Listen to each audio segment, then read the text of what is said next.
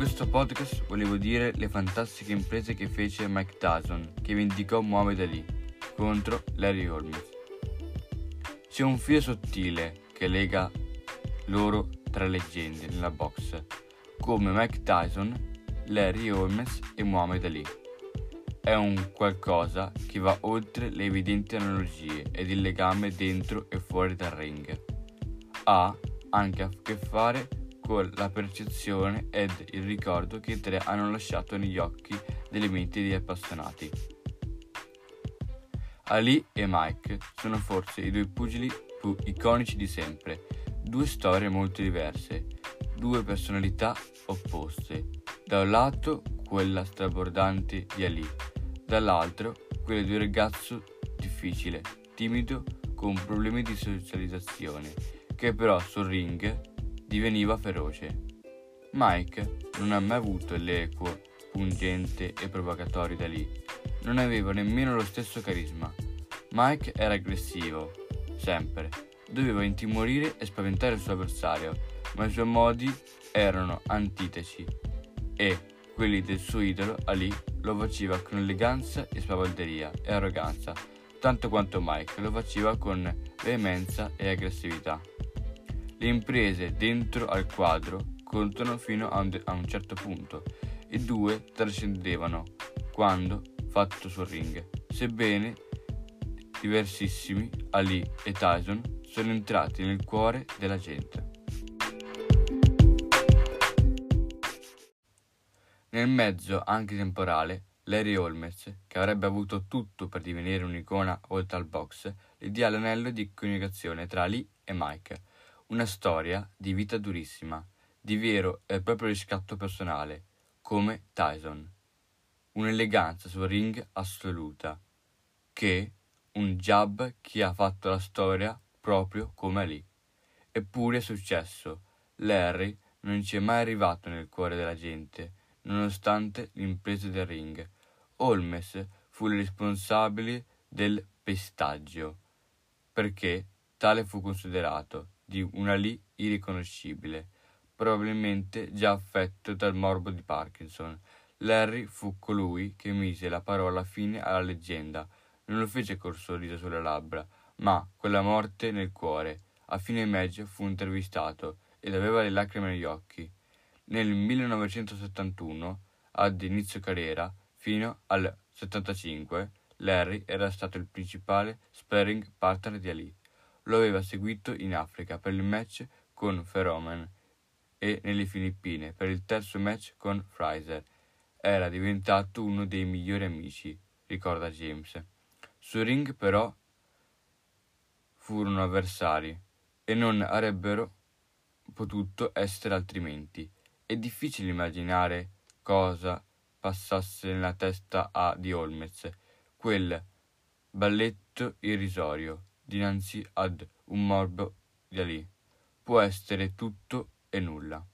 Che volesse scolarsi di, di dosso il peso di un uomo della carriera straordinaria, che volesse inferire o meno, che cercasse semplicemente di fare ciò per cui era pagato, Larry non, Larry non ne uscì vincitore, ma carnefice. Non glielo hanno mai perdonato. Che dovevo fare? Avevo 39 anni, io 31, gli volevo bene, ma non volevo andare giù. Qualcuno ha fatto il conto, l'ho colpito 320 volte. Si lascia fracassare, soffriva e resisteva. Guarda l'abito prima di far partire. Come a dire ci pensi tu a fermare questo massacro? Non volevo ammazzare Ali, ma come si fa a picchiare l'avversario quel tanto che ci vuole e non di più? Gli arbitri non, perdon- non prendono a cazzotti, sono programmati per interrompere lo spettacolo. Per me è stato un tormento. Piangevano tutti e alla fine avevo i lacrimoni anche io. Ero cresciuto con lì, gli dovevo molto, ma dal mio angolo continuavo a urlarmi. Larry, quell'uomo sta cercando di rubarti tutto quello che hai. Mi sentivo uno schifo.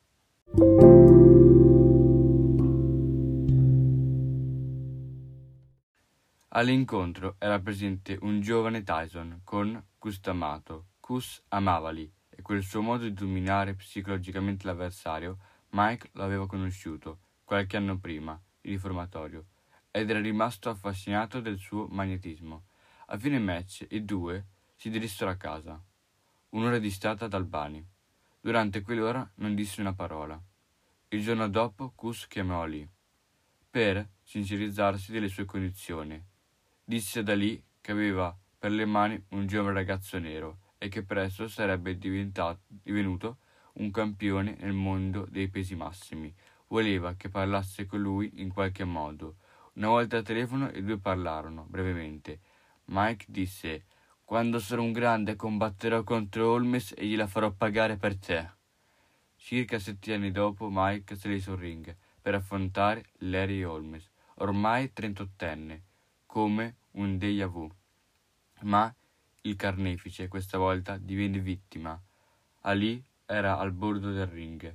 Per un istante si avvicinò a Mike e sussurrò Ricorda quello che mi hai detto, fallo fuori per me.